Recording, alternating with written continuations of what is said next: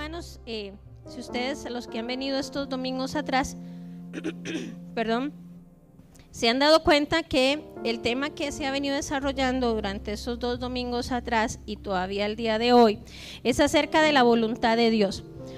Un tema eh, profundo, pero también es un tema que es una pregunta existencial para el ser humano, ¿verdad? ¿Cuál es la voluntad de Dios? Creo que eh, las, las personas, todas las personas tenemos esa pregunta dentro de nosotros. Y cuando llegamos al Señor, la tiene la gente de, de afuera, del mundo. Usted ha escuchado a la gente afuera decir, ¿qué querrá Dios conmigo? ¿verdad? Tal vez no, no, no sabe decir cuál será la voluntad de Dios para mi vida, pero dice, ¿qué tendrá Dios conmigo? Amén.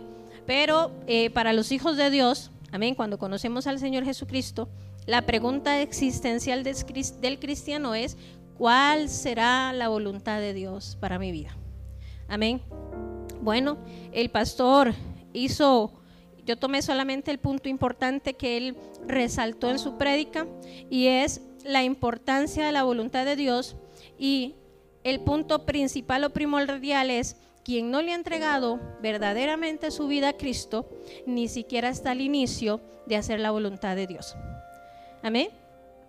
Él tocó ese punto. Él dijo muy claramente, la persona que no le ha entregado su vida a Cristo de corazón, verdaderamente, aún no está ni al principio de conocer la voluntad de Dios.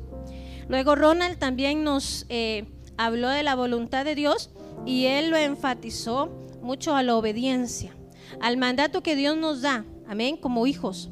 Habló de Jonás, amén. Dios le dio una tarea a Jonás, una tarea muy importante para cumplir su voluntad, que fue ir a hablarle al pueblo de Nínive del arrepentimiento. Pero Jonás desobedeció. Jonás no quiso cumplir la voluntad de Dios.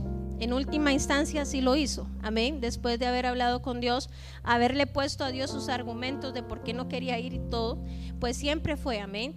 Y también Ronald nos habló de Abraham, un hombre que no dudó, un hombre que tampoco eh, le regateó a Dios o negoció con Dios la voluntad de Dios hacia su vida. Simplemente lo hizo, simplemente obedeció, ¿verdad? Entonces, bueno, haciendo así un pequeñito resumen, amén, de, de lo que estas dos prédicas anteriores nos hablaron acerca de la voluntad de Dios.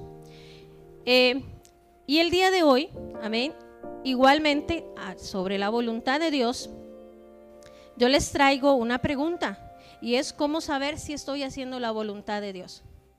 ¿Cómo, cómo tener una certeza que estoy haciendo la voluntad de Dios. Amén. Bueno, primera respuesta. ¿Cómo sé si estoy haciendo la voluntad de Dios? Si le he entregado verdaderamente mi vida a Cristo. Amén. Si verdaderamente yo he hecho a Cristo Jesús Señor y Rey de mi vida. El Señor, un día de esos escuché esa frase, escuchando unas prédicas. El Dios, el Señor, no quiere tener a nadie a la fuerza. Él no quiere tener a nadie prisionero, decía. Dios a nosotros nos quiere tener por nuestra propia voluntad, como esclavos. Amén. Y usted dirá, qué contradictorio, porque un esclavo está a la fuerza. ¿Verdad que sí? Es cierto. Los esclavos están a la fuerza con su amo. Pero si ustedes leen en la palabra de Dios, Después de que ese esclavo pasa un proceso, cumple un tiempo, no es esclavo para siempre, cumple un tiempo, amén, de estar con su amo. Después de un cierto tiempo, ese amo le dice a ese esclavo, eres libre, vete, puedes ir a hacer lo que quieras. Pero aquel esclavo puede tomar la decisión de quedarse con su amo o irse. Y eso es una característica de los hijos de Dios nosotros a Dios siempre nos está diciendo, si quieren, pueden irse. Yo no los tengo prisioneros. Yo no los tengo prisioneros. Dios no tiene prisionero a nadie. Eso nos dice el Señor todos los días cuando nos levantamos. Amén. Pero somos nosotros los que tomamos la decisión de seguir con el amo. Amén. De seguir en Cristo, de seguir en el Señor. Porque al igual que, que todo en la, en, la, en la vida, amén, igual que todo en la tierra, es una decisión. Amén. Así que lo primero que yo debo tener claro en mí, no en mi vecino, no en mi esposa, no en mis hijos, porque vean, la decisión de entregarle la vida a Cristo es personal. Amén. Por más que yo ame a una persona o por más que yo quiera a una persona, yo no puedo tomar esa decisión por esa persona. La decisión de entregarle su corazón a Cristo y su vida a Cristo es 100% personal. Amén. Entonces, ¿cómo saber si estoy haciendo la voluntad de Dios? Primer paso, si usted le entregó su vida verdaderamente, y quiero exaltar esa palabra, amén, verdaderamente a Cristo. Pero antes de seguir, amén, quiero eh, tocar también un punto muy importante acerca de la voluntad de Dios, y es que la voluntad de Dios es sinónimo de soberanía de Dios. No podemos hablar de voluntad de Dios si no hablamos de la soberanía que tiene Dios. Dios es soberano sobre nosotros y sobre el mundo entero. Dios es soberano sobre Satanás. Pero mire que Satanás, él hace y deshace, sí. Satanás hace, deshace. El ser humano hace y deshace. Amén. El ser humano eh, maneja su vida a su manera, a su conveniencia, como él quiera, a como dicen, como me da la gana. Amén. Igual es Satanás. Pero aún, aún a pesar de aquel libre albedrío que tiene el ser humano, de hacer lo que quiera, sobre ese libre albedrío, sobre todo lo que se mueve en el mundo y fuera de este mundo, en el universo entero, Dios es soberano. Y eso es algo, iglesia, que a nosotros los hijos de Dios tiene que quedarnos muy claro. Porque a veces eh, viene ese espíritu de rebelión y rebeldía que todos tenemos. Amén. De que me dicen algo, pero yo me mando solo. Amén. Que la palabra de Dios me dice algo, pero no, yo no la quiero cumplir, yo quiero hacer lo que yo quiero. Porque tal vez no tenemos muy claro todavía, como Jonás. Jonás conocía a Dios, hablaba con Dios, tenía comunión con Dios, pero creo que a Jonás se le olvidó un pequeño gran detalle, y es la soberanía de Dios. A Jonás se le olvidó la soberanía de Dios. ¿Y sabe cómo se lo recordó Dios a Jonás? ¿Cómo le recordó Dios a, a Jonás esa soberanía? con la tormenta, ¿verdad que sí? Con aquella tormenta en el mar impetuosa y saben con quién también se lo recordó? Con la ballenita. Amén. Ahí Jonás pudo entender la soberanía de Dios. Amén. Entonces, antes de empezar, quiero que busquemos, vamos a andar bastante por la Biblia. Amén. Si usted es de los que anotan los versículos, anótelos para que los repase ahí en su casa. Amén. Y pues si esta semana se le olvidó, no pudo, no tuvo tiempo, amén, de leer la palabra de Dios, yo creo que va a sacar la, la tarea de la semana, amén. Quiero que busquemos Mateo 6. Mateo 6, 10. Una oración muy conocida. Amén. Cuando Jesús oró. Amén. ¿Se la recuerdan? Amén. Dice así, Mateo 6:10 dice, venga tu reino, hágase. No dice si tú, si tú quieres, si te parece. Amén. Lean bien esa palabra y dice, hágase tu voluntad, como en el cielo, así también en la tierra. Amén. Vean la soberanía de Dios. Y Jesús aquí en la oración no la dejó. Ninguno de los que somos cristianos podemos orar fuera de esta, de esta oración. Ninguno. Podemos hablar de más, podemos pedir aquí, podemos pedir allá, podemos hablar en lenguas, como sea podemos orar, amén, en nuestros tiempos de oración o aquí adelante donde oremos, donde el Señor nos ponga a orar. Pero ninguno de nosotros podemos orar por nuestra propia voluntad y saliéndonos de esta oración que Jesús dejó. Amén. Jesús quería dejarnos bien claro en esta oración que la soberanía la tiene Dios. Y que al igual, vean, en este momento en el cielo, algún día lo vamos a ir a ver, amén. Pero en este momento en el cielo, todos los ángeles, todos los arcángeles, todos aquellos que están en el cielo están haciendo la voluntad de Dios. Perfecta. Amén. Aquí en la tierra, ¿no? Por eso tenemos que orar para que eso se cumpla aquí en la tierra. Por eso tenemos que orarle a Dios para que la voluntad, esa misma voluntad, con ese mismo respeto, con esa misma eh, admiración y reconocimiento de que Dios es soberano, así como los ángeles lo reconocen, así como todos los que están en el cielo reconocen la soberanía de Dios, así como Jesús reconoce la soberanía de Dios, que eso también pase aquí en la tierra. Amén. Que aprendamos nosotros como iglesia, como hijos de Dios, que Dios es soberano sobre cualquier cosa. Hay otro texto también que amén que nos habla sobre la soberanía de Dios y está en Apocalipsis 4:11. Amén. Vámonos ahí al final de la Biblia. Apocalipsis 4:11. Amén. Me dicen amén cuando lo tienen. Amén. Bueno, Apocalipsis 4:11 dice así. Señor, digno eres de recibir la gloria y la honra y el poder, porque tú creaste todas las cosas y por tu voluntad existen y fueron creadas. ¿Por la voluntad de quién? De Dios. Por la voluntad de Dios fue creado todo, todo lo que podemos ver y lo que no podemos ver. Todo, todo fue creado por la voluntad de Dios, porque Dios así lo quiso, porque a Dios le plació, porque la soberanía de Dios lo dictó de esa manera. Dice la palabra de Dios en el, en el libro de Apocalipsis, todo fue creado. Por eso le escribe aquí, recibe la gloria, recibe la honra y recibe el poder, porque todas las cosas fueron creadas por ti. Ahí nos devolvemos un poquito más y nos vamos a Primera de Pedro. Amén. Como les digo, si vamos a andar ahí un poquito por la Biblia. Amén. Primera de Pedro 4.2, y me dicen amén cuando lo tienen. Amén. Dice el 4.2 así.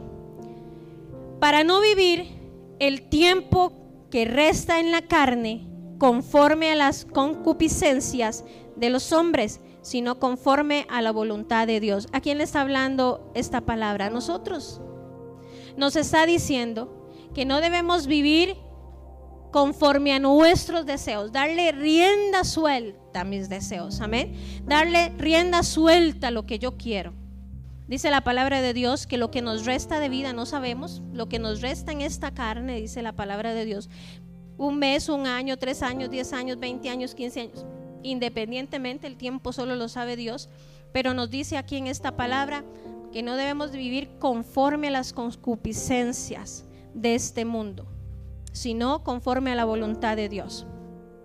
Y ahora nos vamos a ir al Viejo Testamento y vamos irnos hasta Daniel, hasta el libro de Daniel, amén.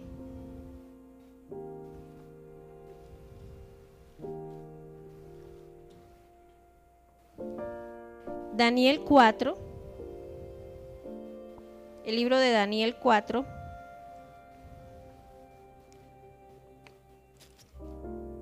Daniel 4, 35, amén. Y me dicen amén cuando lo tienen. Amén. Daniel 4, 35 dice así. Todos, ¿cuántos? Todos, todos los habitantes de la tierra son considerados como nada y Él hace, cuando se refiere a Él, es a Dios. Y Él hace según su voluntad en el ejército del cielo y en los habitantes de la tierra. Y no hay quien detenga su mano y le diga, ¿qué haces? Nosotros, que no somos nada, podemos decirle a Dios, ¿qué está haciendo Dios? Podemos. Yo sé que lo hemos hecho. Amén. Yo sé que que en nuestra ignorancia, amén, lo hemos hecho. Yo sé que hay personas en este momento que lo hacen ignorando la soberanía de Dios, porque esta es nuestra humanidad. La humanidad del hombre eh, lo hace ir siempre en contra de la voluntad de Dios. La naturaleza pecaminosa que nosotros portamos en esta carne, amén, nos hace ir siempre eh, discutiéndole a Dios las cosas. Ronald nos comentaba eh, el domingo pasado, amén, acerca de, de cómo, cómo aceptar, cómo nos cuesta aceptar la voluntad de Dios. Sí, y nos cuesta porque todavía no entendemos la soberanía de Dios. Porque aún nosotros nos creemos dioses en miniatura, siento yo. Aún nos sentimos diosesitos, amén. Yo puedo mandar sobre todo lo que está a mi alrededor. Yo soy el Dios de mi casa, yo soy el Dios en mis hijos, yo soy el Dios en lo que me rodea, en mi trabajo. Amén. Sin comprender todavía que la soberanía de Dios está por encima de todo. Como lo dice el libro de Daniel, la voluntad de Dios está por encima de nosotros. ¿Quiénes somos nosotros? Dice la palabra de Dios, no somos nada. Nada, dice la palabra de Dios. No somos nada como para decirle a Dios, ¿qué haces? ¿Qué está haciendo Dios? ¿Por qué usted está permitiendo? Muchas veces, ¿verdad? Hemos escuchado la expresión, ¿por qué Dios permite las guerras? ¿Por qué Dios permite que los niños sean abusados? ¿Por qué Dios permite que los niños mueran de hambre? ¿Por qué Dios permite esto? ¿Por qué Dios permite el otro? Amén. Y no entendemos que hay una soberanía de Dios y que también está la otra parte, que es el libre albedrío y el hombre hace como le parece. Amén. Así que no debemos, tenemos que tener claro este punto para entender la voluntad de Dios. Muy importante. Muy importante. Difícil de digerir para el ser humano, sí. Entender que Dios es soberano. Que la voluntad de Dios es soberana. Amén. Que la voluntad de Dios es soberana sobre nosotros mismos. Entender que Dios nos hizo y todo lo que Dios hace es bueno, inclusive su voluntad. La voluntad de Dios para el ser humano es buena. Lo que pasa es que a nosotros nos cuesta aceptarla, porque nosotros muchas veces queremos que Dios vaya por donde nosotros, le, le marcamos la cancha a Dios. Dios, yo quiero que usted haga esto. Y Dios dice, no es esto. Y no, no, Dios, esto. Amén. Pero vean, la voluntad de Dios es como un río. La voluntad de Dios, ¿cuántos han andado en, un liomático, en un río? ¿Cuántos han andado en rápidos en un río? No se puede ir. Hacer eso en contra de la corriente de un río, ¿verdad que no? No se puede. Cuando usted se monta en un liomático, se monta en un kayak, creo que se llama así, y se va con, los, con las corrientes, tiene que ir conforme a la corriente del río para que lo lleve. Igualmente es la voluntad de Dios. Si nosotros vamos contra esa corriente no vamos a llegar a ningún lado. Si nosotros empezamos a ir en contra de la corriente de la voluntad de Dios no vamos a llegar a ningún lado. Pero si usted se monta en el neumático de su fe, amén, y se va por la corriente de ese río, Dios no nos va a llevar a ningún mal lugar. Dios no nos va a llegar a ningún desastre. Amén. Aunque parezca, yo no sé si usted se ha montado en un coso de esos, pero santo Dios, amén hay piedras y hay esto y hay lo otro, amén. Y hay también así como cataratas y ya me maté, amén. Y, así es este camino del Señor. Muchas veces la voluntad de Dios se va por un, camino rocoso, amén, por un camino que cuesta, que duele, que es difícil de aceptar, que es difícil de, de manejar inclusive para el ser humano, pero la voluntad de Dios es perfecta. Dios no nos va a llevar a un lugar, amén, donde no eh, donde nos va a hacer mal, donde vamos a terminar mal, porque todo lo que Dios hace es bueno. Otra característica de la voluntad de Dios es que cuando lo que hago, todo, todo lo que haga en mi vida personal, mi vida familiar, mi vida espiritual, mi vida como hombre o como mujer, independientemente, amén, no va en contra de las escrituras. Ah, Pero si van contra las escrituras, ustedes creen que sea la voluntad de Dios, aunque sea muy lindo, aunque sea algo muy bonito y que me guste mucho. No. La voluntad de Dios nunca, hermanos, nunca, nunca, por más que nosotros queramos eh, adornar aquello, ponerle florcitas y ponerle cositas y corazoncitos y todo el asunto, por más que usted y yo tratemos de adornar algo, amén, si va en contra de las escrituras, no es la voluntad de Dios.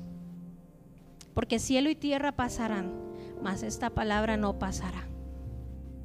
Y eso lo tenemos que tener claro también. Amén. Que si lo que yo estoy haciendo, la decisión que estoy tomando, el plan de vida que estoy tomando, eh, la decisión que quiero hacer en lo que, en lo que sea que haga en mi vida, si va en contra de las escrituras, no es la voluntad de Dios. Aunque haga berrinche, hermanos, aunque usted haga berrinche y le saque todas las cosas positivas, si usted diga es que aquí, mire qué bueno y mire aquello, amén, y le saque todo lo bueno a aquello. Pero si usted lo pasa por este colador y el colador le dice, mm, mm, no, esa no es la voluntad, de, aquí no está. O aquí dice que eso es pecado. O aquí dice que eso no está bien. O aquí dice que no andes por este camino. O aquí dice no se metan esto. Amén.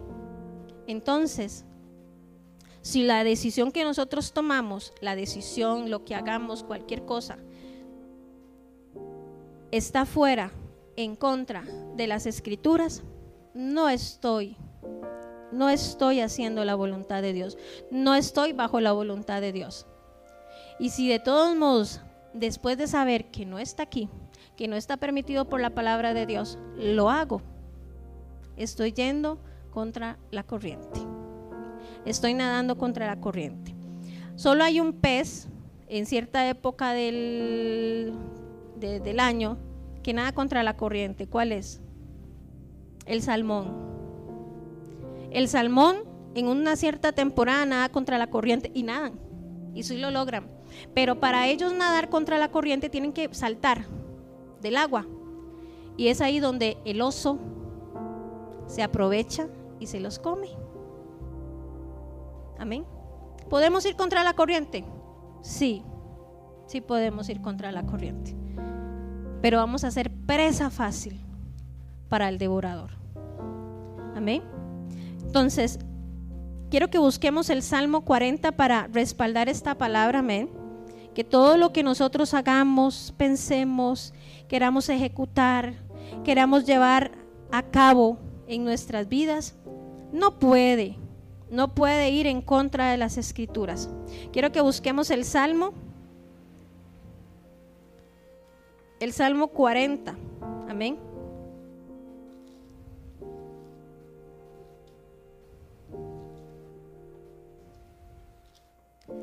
Salmo número 40.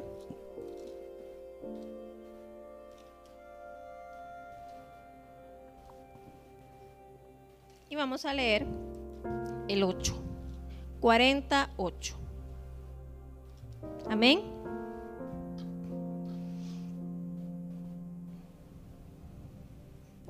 Salmo 48. Dice el salmista.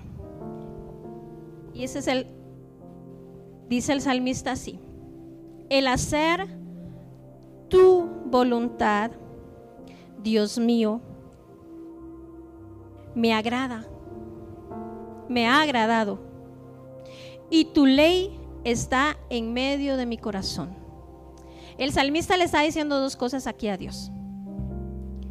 Le está diciendo que para él es algo bueno hacer su voluntad y que esta ley, esta palabra está aquí, en el corazón. Y que conforme a esa palabra que él guarda ahí en su corazón, él hace la voluntad de Dios. Amén. Y el salmista dice que es agradable, que Él se siente bien. Amén. Que le agrada hacer la voluntad de Dios porque Él está cumpliendo esto, está cumpliendo la ley de Dios. Porque conforme a la ley de Dios, a lo que en ese momento Él tenía como ley a través de la palabra, él se sentía bien, sentía que eso era agradable, que era bueno. Amén. ¿Qué les parece si vamos ahí a los proverbios? Y vámonos al proverbio 14. El proverbio 14, 9, amén. Ahí nada más se adelantan un poquito. Amén. Proverbios 14, 9, y me dicen amén si lo tienen. Amén. Dice así el Proverbio 14, 9. Los necios. ¿Qué es un necio? Un necio es un desobediente. Un necio es una persona que se le dice la, la misma instrucción una y otra y otra y otra y no hace caso. Amén. Dice la palabra de Dios en el libro de los Proverbios. Los necios se mofan, o sea, se ríen, se burlan. Dice, se mofan, perdón, se mofan y se deleitan, perdón, en el pecado. Mas entre los rectos hay buena voluntad. Amén. Los rectos que de corazón. una persona recta, una persona íntegra, es la persona que toma la palabra de Dios y la vive. Amén. La vive en plenitud. Una persona recta es la que toma las leyes en este voy a ponerles un ejemplo. Voy a ponerles un ejemplo. Hay una ley de tránsito, ¿verdad que sí? Y todos estamos bajo esa ley.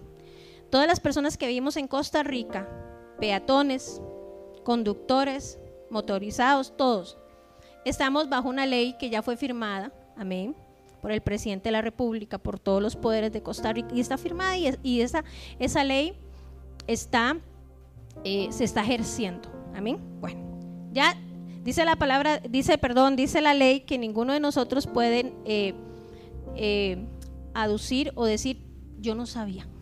Dicen que nadie, nadie. Amén. Entonces, tenemos una ley de tránsito. Si la ley de tránsito dice que usted tiene que ir con cinturón cuando se monte a su vehículo, si a usted en tráfico lo detiene y usted va sin cinturón, ¿qué le puede decir usted el tráfico? ¿Qué le puede decir? Y vea, y le voy a decir, de 10 personas, 9 le dirán, mire que me lo acabo de quitar, mire que bla, bla, bla, mire, no me haga eso, mire, ¿cuánto, cuánto le he hecho? mire, cuánto. Ah, ah. Amén. Y habrá una persona íntegra que conoce la ley y que sabía que ir sin cinturón era ir contra la ley, le dirá, sí, hágame el parte porque yo tenía que traer cinturón puesto. De 10 una. ¿Verdad que sí? Pues así dice la palabra de Dios que es el necio. El necio se mofa en el pecado, mas la persona recta, la que conoce la palabra de Dios, la que la lleva, dice, el hombre íntegro. Amén. El hombre que le parece bien hacer la voluntad de Dios, la haya buena. Hay gente que, hay gente que ha dicho, esa ley está bien. Pero mire que está bien. ¿Cuánto, ¿Cuánto de multa por andar sin cinturón? ¿Cuánto de multa por llevar un chiquito sin booster? ¿Cuánto de multa por brincarse un semáforo? Tanto. No, hombre, usted está, no, esa ley está bien. Me parece bien esa ley. Al igual que la persona recta le parece bien lo que está escrito aquí. Pero a los necios a las personas que no nos gusta hacer la voluntad de Dios, vamos a decir eso, está mal lo que está en la palabra de Dios. Lo que está en la palabra de Dios es muy duro. ¿Se acuerdan lo que le decían a Jesús cuando predicaba a Jesús? Un montón de gente le seguía, dice la palabra de Dios, pero dicen montones de personas le seguían, cientos de personas. Y dijeron, duras tu palabra, ¿quién podrá? Y se fueron. Y Jesús le dijo a Pedro, ¿tú también te vas a ir? Y Pedro le dijo, ¿a dónde iré, Señor, si solo tú tienes palabras de vida eterna? Amén. Hacer la voluntad de Dios está en la palabra de Dios. Fuera de esta palabra, todo lo que hagamos, por más buena intención que usted y yo tengamos, por más lindo que parezca, hermano y hermano, por más lindo, por más hermoso que lo queramos adornar, si no está dentro de esta ley de la vida, dentro de la palabra de Dios, dentro de este manual de vida del cristiano, amén, estamos fuera de la voluntad de Dios. Como les dije, por más buena intención que usted y yo tengamos, por más, con, aunque lo hagamos con mucho amor y mucho, amén, y mucho cariño, amén. Si está fuera de la voluntad de Dios, si está fuera de esta, de esta palabra, está fuera de la voluntad de Dios. ¿Qué le parece si buscamos Mateo? Como les dije, ¿verdad? Y vamos a andar por bastantes partes de la Biblia. Mateo 7, 21. Mateo 7, 21. Amén. ¿Lo tienen? Sí, amén. Ok, Mateo 7, 21 dice así. No todo el que me dice Señor, Señor entrará en el reino de los cielos, sino el que hace la voluntad de mi Padre que está en los cielos. Amén. Vamos a ir más rapidito. Ahora busquemos el 21, ahí mismo, en Mateo 21. Mateo 21. Amén. Y como le digo, si usted es el que anota los versículos, puede ir. Amén. A corroborar esta palabra en su casa. Mateo 21, 28. Amén. ¿Lo leemos? ¿Lo tienen? Sí. Mateo 21, vamos a empezar del 28 y dice así. Esta es una parábola y, quise cerrar esta, esta parte donde dice, cuando no, lo que hago no está dentro de las escrituras, y esa es una parábola que cuenta Jesús y dice así. Pero, ¿qué os parece? Pregunta Jesús. Un hombre tenía dos hijos. Pónganse ahí en el panorama, ¿ven? Un hombre tenía dos hijos. Y acercándose el primero, le dijo, hijo, ve hoy a trabajar a mi viña. Vean, primera orden. Papá tenía dos hijos y papá le está diciendo a un hijo, se acercó uno y le dijo, hijo, ve a trabajar a la viña. ¿Ok? Este hijo le respondió, le dijo, no quiero. Pero después, arrepentido fue. Acercándose el otro, le dijo de la misma manera. O sea, el papá le dijo al otro hijo, le dijo, hijo, ve a trabajar hoy a la viña. Respondiendo, él dijo, sí, Señor, voy. Y no fue. Dice el 31, aquí Jesús hace una pregunta. ¿Cuál de los dos hizo la voluntad de su Padre? El primero. Amén. ¿Cuál de los dos hizo la voluntad de Dios? El primero. ¿Cuál de los dos hizo la voluntad de su Padre? Dijeron ellos, el primero. Jesús les dijo, de cierto os digo, que los publicanos y las rameras van delante de vosotros al reino de Dios. Porque vino a vosotros Juan en camino de justicia y no le creísteis. Pero los publicanos y las rameras le creyeron. Y vosotros viendo esto, no os arrepentisteis después para creerle. Lo que Jesús está diciendo, amén. Y este era a sacerdotes, Jesús se lo estaba diciendo a los ancianos y a los principales sacerdotes, hombres que conocían del revés al derecho la ley. Hombres muy preparados en la ley que decían, sí Señor, sí Señor, pero no hacían. Amén. Pero Jesús le pone, por ejemplo, a las prostitutas y a los publicanos, a los pecadores. Amén. Porque para ellos, ellos, los otros eran pecadores, más ellos eran santos. Amén. Y Jesús les pone y les dice, estos han creído. Su vida no daba testimonio de que pudieran creer en Dios. A eso se refería Jesús. Ustedes sí, cualquier cualquiera ve sus vestimentas y los ve metidos en una iglesia o en una sinagoga todo el día y dirán, estos son salvos, estos van para el cielo directo. Mas aquellos pecadores no.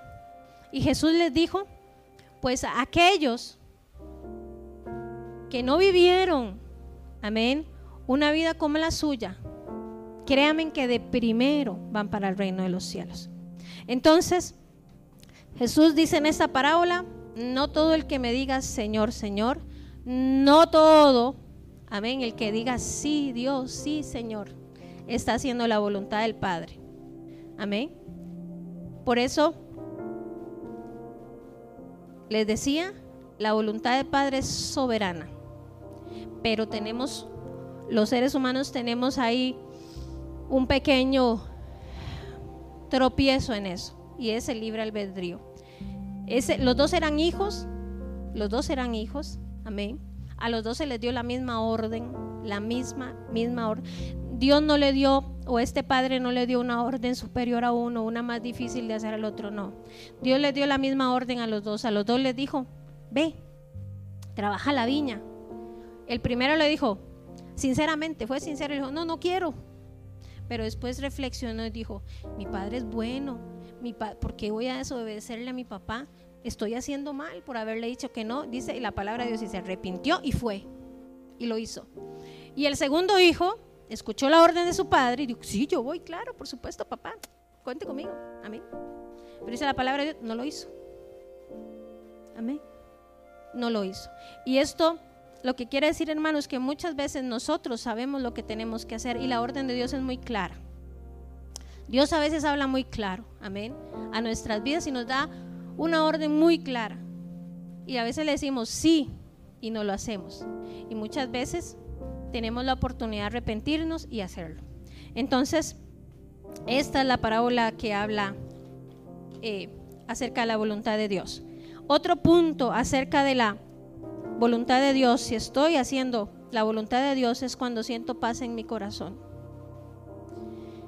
Si usted toma una decisión, como les decía ahora, en cualquier ámbito de su vida, si usted toma una decisión y usted siente paz, tranquilidad, serenidad.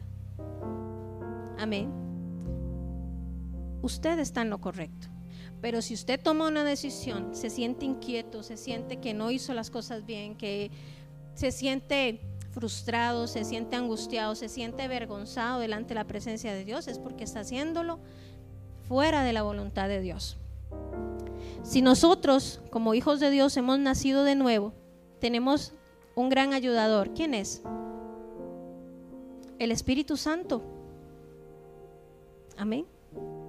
El Espíritu Santo es nuestro gran ayudador para estos tiempos. El Espíritu Santo es el gran ayudador. La palabra de Dios, lo vimos ahora en el primer punto, la palabra de Dios y ahora el Espíritu Santo. El Espíritu Santo, yo no sé usted, pero el Espíritu Santo nos avisa Amén. Cuando estamos a punto de tomar una mala decisión, algo que está fuera de la voluntad de Dios. El Espíritu Santo es una persona. Amén. El Espíritu Santo es una persona.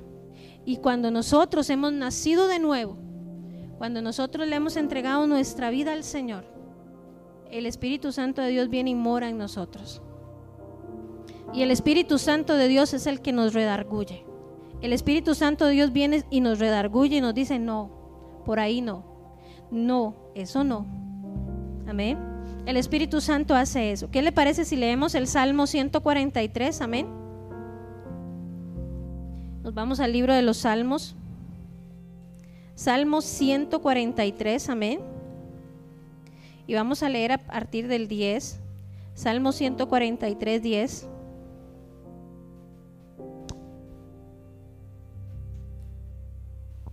Y me dicen amén cuando lo tienen. Amén. Salmo 143, 10 dice así. Enséñame. Tenemos que aprender, ¿verdad que sí? Tenemos que aprender. No nacimos aprendidos. No llegamos a este lugar aprendidos. No llegamos a los pies de Cristo aprendidos. Le tenemos que pedir a Dios que nos enseñe. Amén. Dice el salmista, enséñame a hacer tu voluntad porque tú eres mi Dios. Tu buen espíritu me guía a tierra de rectitud. Amén. El Espíritu Santo de Dios, hermana y hermano, es nuestra guía para hacer la voluntad de Dios. Primer punto, fuera de la palabra de Dios, lo que hagamos fuera de la palabra de Dios, de lo que va en contra de la palabra de Dios, no es la voluntad de Dios. Y luego, el Espíritu Santo de Dios es nuestro ayudador, amén, en este camino, en la toma de decisiones. Él es el que nos ayuda. Amén. Ahí mismo, vamos a ir al Salmo, 100, al Salmo 37, amén. Vayamos al Salmo número 37.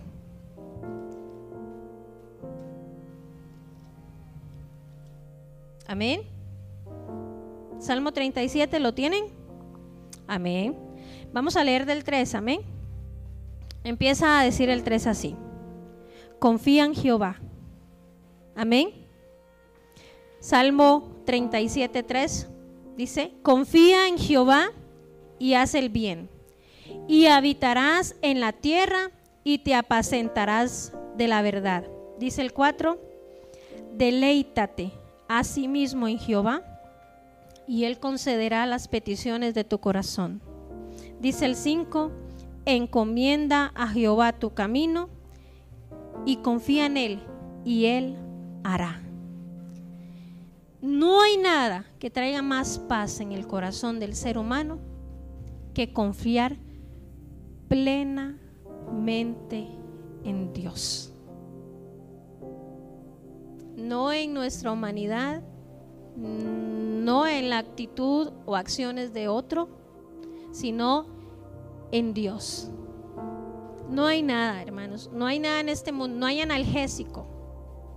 No hay analgésico, no hay medicina, no hay cosa que este mundo ofrezca que traiga más paz al corazón del hombre que depositar todo en las manos de Dios y decir, Dios en ti confío. Y no solo decirlo, porque es fácil decirlo.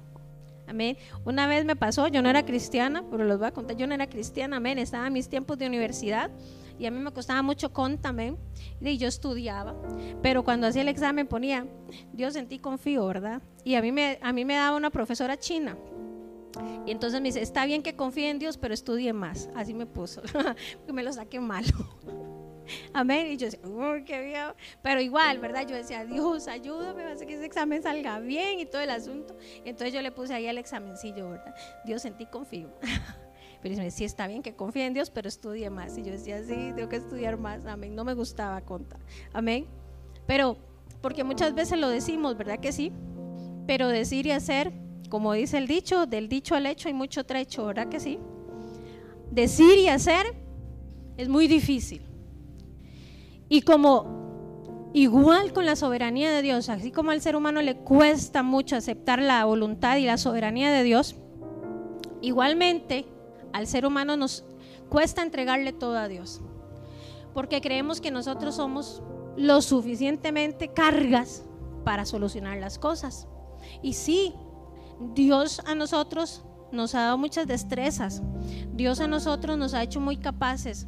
Dice la palabra de Dios que Dios a nosotros nos ha dado infinidades de talentos y virtudes, muchos.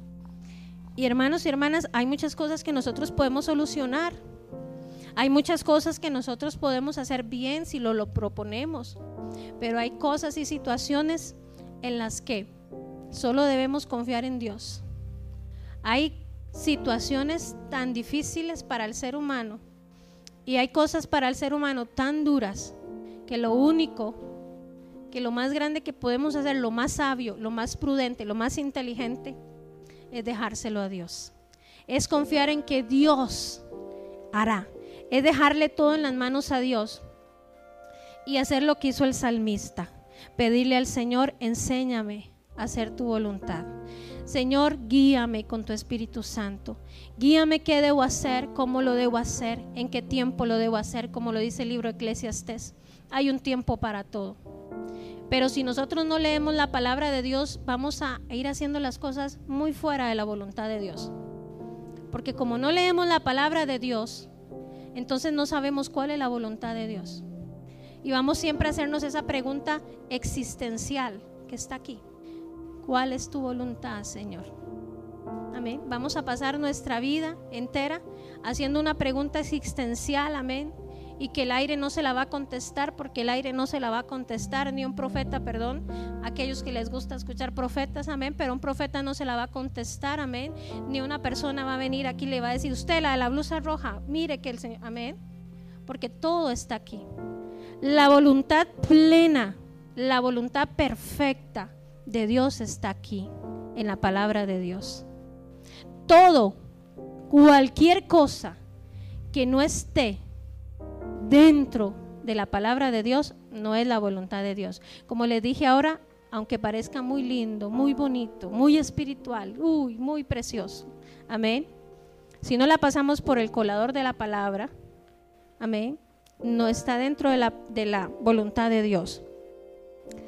Hasta el momento, amén, hemos visto que la voluntad de Dios es soberana, amén. La soberanía de Dios no es una opción, es un mandato. Aunque al ser humano nos cueste entender eso, tenemos que eh, echarle aderezo, amén, para masticar eso. Amén.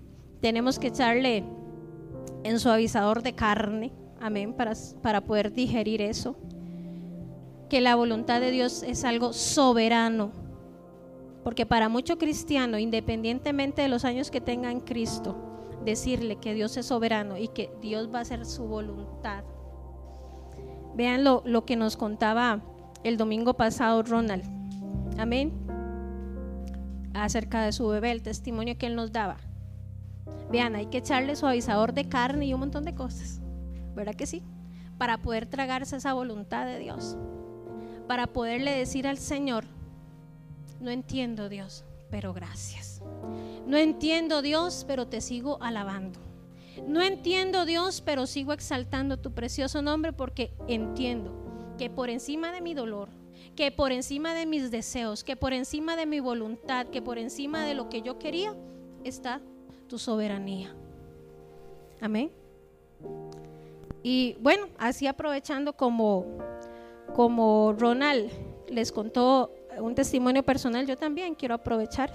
Yo creo que yo, yo lo, lo he dicho, pero va muy de la mano, amén, con esta, con esta enseñanza acerca de la voluntad de Dios. Yo pasé, después de que tuve a María José, yo pasé por cuatro pérdidas queda embarazada, viene toda la ilusión, amén, viene toda la alegría de que este sí, de que ahora sí, que ahora, amén, y comprando cositas y todo el asunto, y a las 12 semanas me ponía mal, me internaban y perdí al bebé. Pasó con el primero.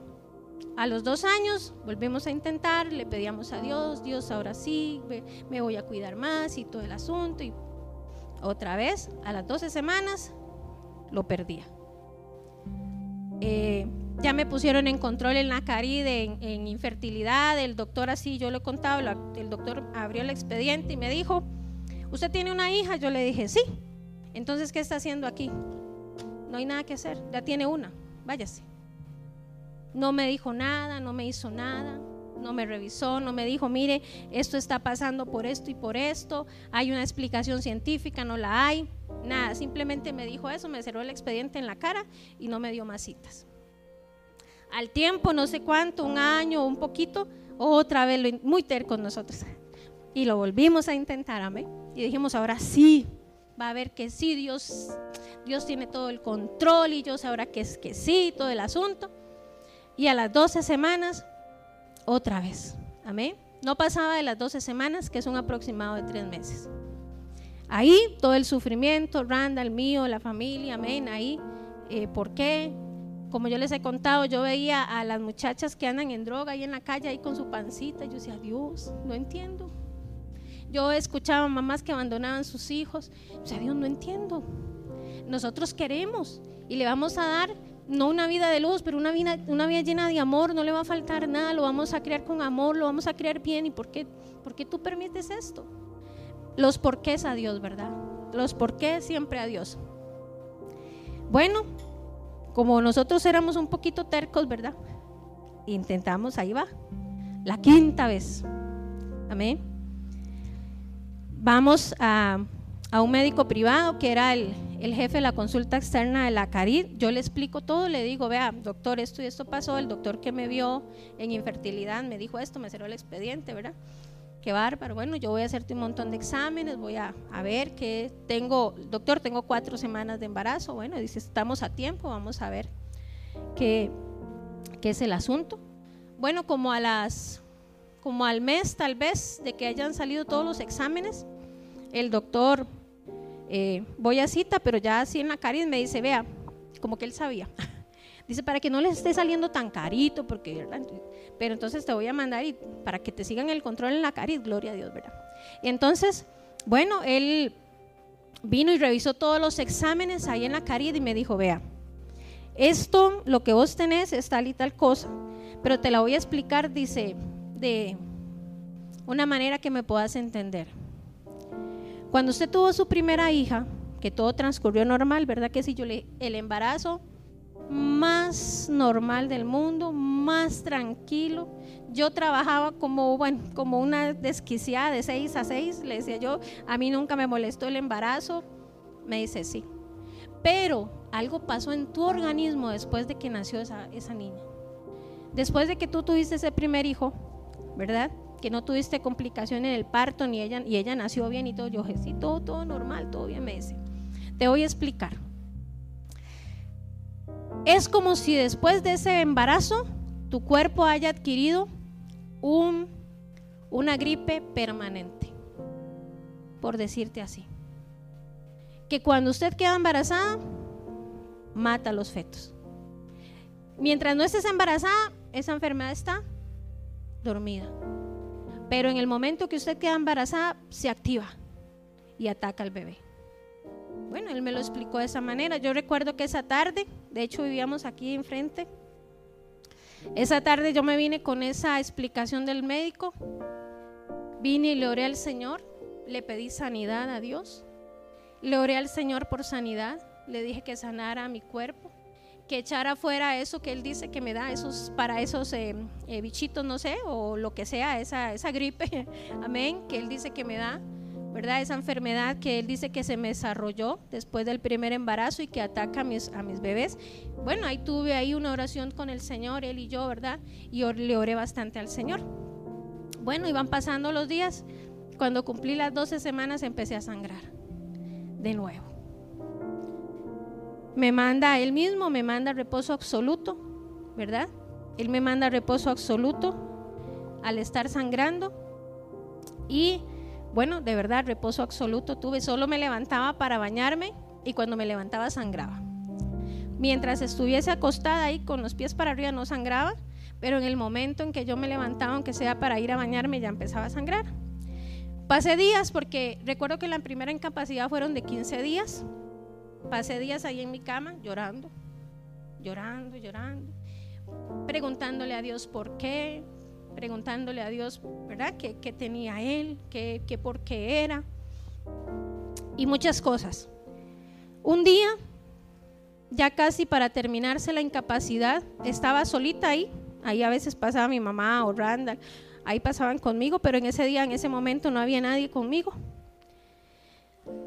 Entonces vine y me bajé de la cama. No podía hacer mucho esfuerzo, o sea, yo no me podía como poner así con fuerza y levantarme porque si no empezaba a sangrar. Entonces me fui dando vueltitas así y caí al piso y ahí empecé a orarle a Dios.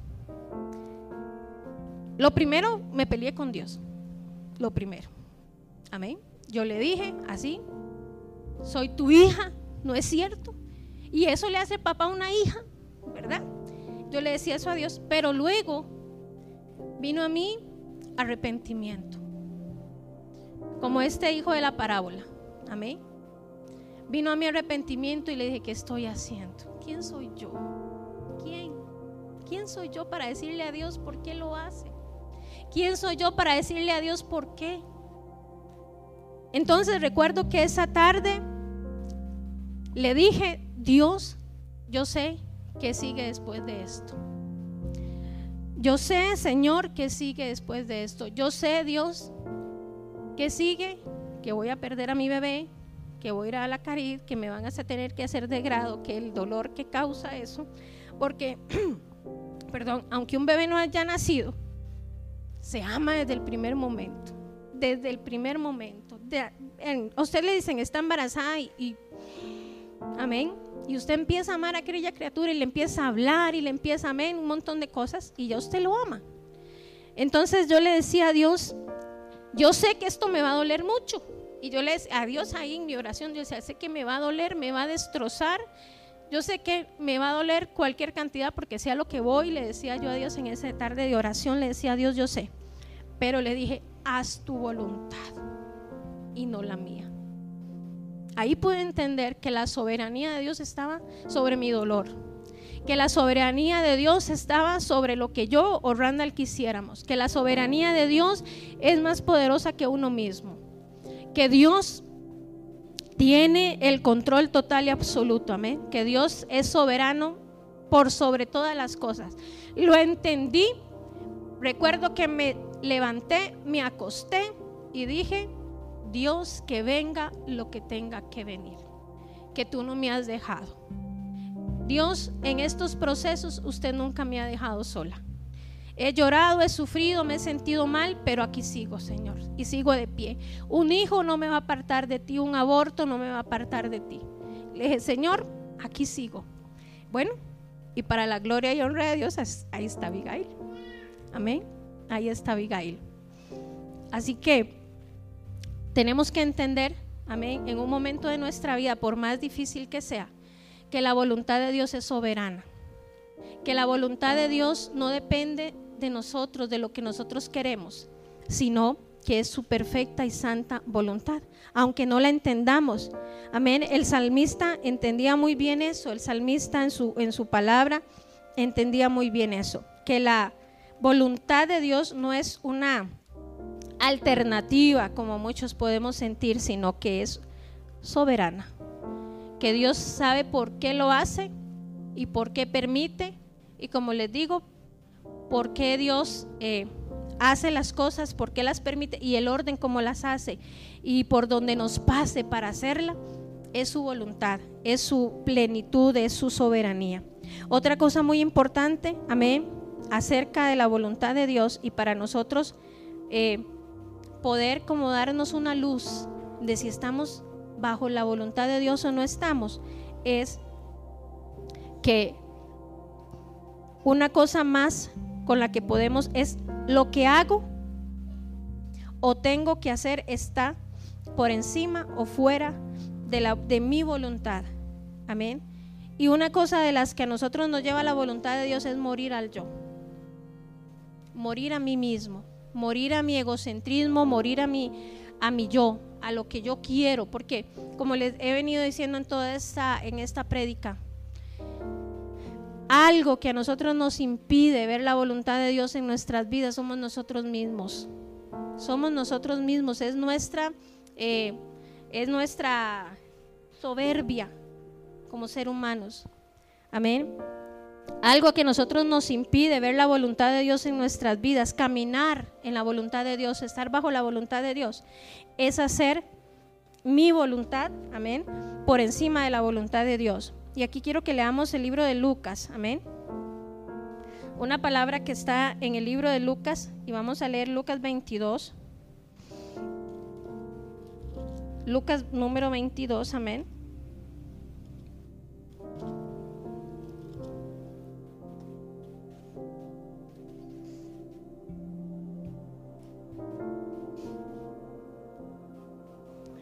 Me dicen amén cuando lo tienen. Es el 22 y vamos a leerlo a partir del 41.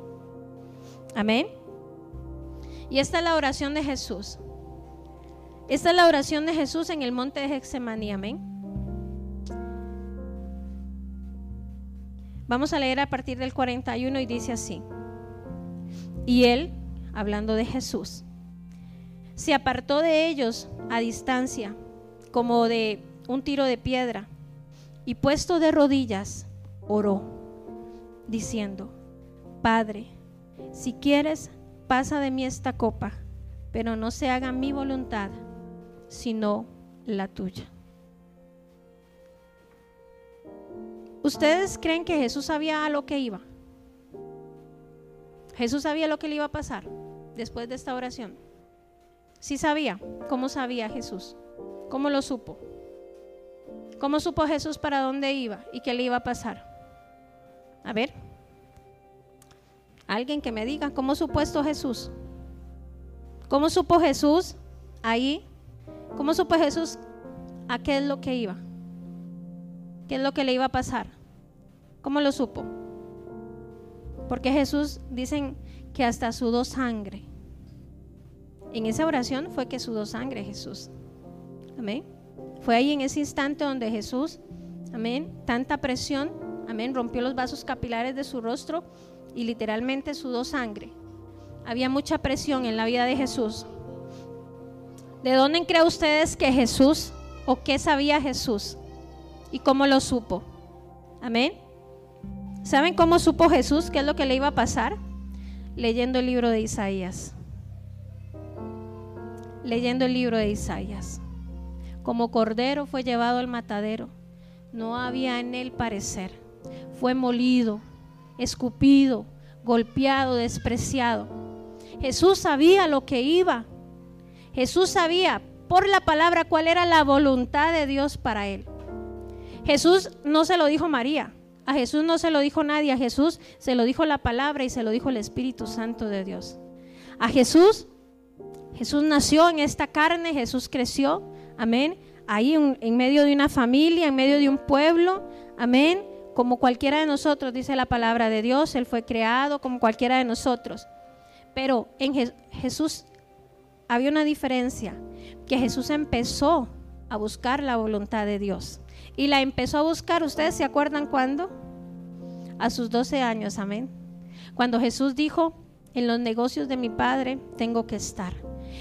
Y, Jesús empezó a escuchar la palabra de y Jesús empezó a leer la palabra de Dios y Jesús empezó a escuchar y a leer y al escuchar la palabra de Dios.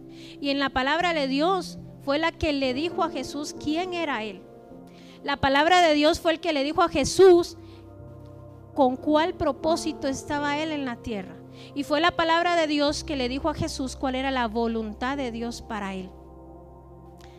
Cuando Jesús ora aquí, Jesús sabe muy bien cuál es la voluntad de Dios. Y Jesús ora aquí y su carne se revela como a cualquiera. Amén. Y su carne se releva y su cuerpo siente miedo, su, siente temor, siente presión, siente angustia. Amén. Mas Jesús recuerda que él, él está en esta tierra para hacer la voluntad de Dios y no la de Él. Amén. Esa es la diferencia. Amén. Entre el Hijo que hace la voluntad de Dios y el que no hace la voluntad de Dios. Eso es lo que nos diferencia a nosotros de Jesús muchas veces. Amén. Muchas veces somos el hijo de la parábola, que le decimos a Dios sí a todo, pero a la hora de llegada no lo hacemos. Y no nos vale. Amén. No nos vale. Así que Jesús es el mayor ejemplo de hacer la voluntad de Dios. Jesús es el mayor ejemplo de eso. Quiero que vayamos, ya casi termino, a Lucas, perdón, a Mateo, a Mateo 12. Amén. Todavía me faltan poquitos versículos, pero quiero que tal vez los podamos leer todos, amén. Mateo 12, 50, amén. Y me dicen amén cuando lo tienen. Sí, amén. Dice Mateo 50, 12, dice así. Y ese es Jesús hablando. Porque todo aquel que hace la voluntad de mi Padre que está en los cielos, ese es mi hermano, mi hermana, y mi madre. Amén. Y vamos a leer los seguiditos y vamos a devolvernos al libro ahí de Juan. Vamos a buscar el libro de Juan. Amén. Vayámonos a Juan, a Juan 6. A Juan 6. Amén. ¿Lo tienen? Juan 6, 38, hermanos. Dice así porque he descendido del cielo. ¿Quién descendió del cielo sino Jesús? Amén. No para hacer mi voluntad, sino la voluntad del que me envió. Jesús tenía muy claro eso. Amén. Jesús tenía muy, muy claro que Él estuvo y está y vino aquí a esta tierra a hacer la voluntad de Dios y no la de Él. Hermanos, y para nosotros poder vivir bajo la voluntad de Dios, para nosotros poder decir, yo estoy bajo la voluntad de Dios, yo hago la voluntad de Dios, amén, tenemos que morir a nosotros mismos. Mientras usted y yo estemos en esta tierra y estemos en los caminos del Señor, haciendo nuestra voluntad, haciendo lo que a mí me parece, haciéndolo como a mí me parece, de la forma que me parece. Lo que quiero lo hago y lo que no quiero no lo hago. Mientras nosotros tengamos esa actitud, nosotros no estamos ni empezando, amén, a vivir bajo la voluntad de Dios. Porque vivir bajo la voluntad de Dios es morir al yo, es morir a mí mismo, es morir a lo que yo quiero hacer, es morir a lo que a mí me parece como debo yo de vivir mi vida. Es morir y entender la soberanía de Dios en mi vida y aprender a vivir bajo la voluntad de Dios conforme a lo que la palabra de Dios me diga, a lo que conforme traiga paz a mi corazón. Amén. Y a vivir siendo guiado por el Espíritu Santo de Dios. Si yo dejo de lado, yo sé que hay muchas cosas más acerca de la voluntad de Dios, amén. Pero si yo dejo de lado esas tres cosas o cuatro cosas primordiales, la soberanía de Dios, la palabra de Dios, ser guiado por el Espíritu Santo y morir al yo, podemos intentar vivir bajo la voluntad de Dios, pero nos va a costar. O no lo vamos a hacer del todo y vamos a hacer como aquellos hombres y mujeres a los cuales Jesús les habló y les dijo, no solo porque me digas Señor, Señor, entrarás al reino de los cielos. Amén. No solamente porque vengamos a una iglesia, no solamente porque andemos con la Biblia debajo del brazo, amén. No solo porque digamos Señor, Señor, amén, heredaremos el reino de los cielos, si no dice la palabra de Dios, sino todo aquel que hace la voluntad de mi Padre. Hay otro versículo ahí mismo en, San Juan, vámonos al 4. San Juan 4:34. Amén. Ahí mismo. Amén. San Juan 4:34 dice así.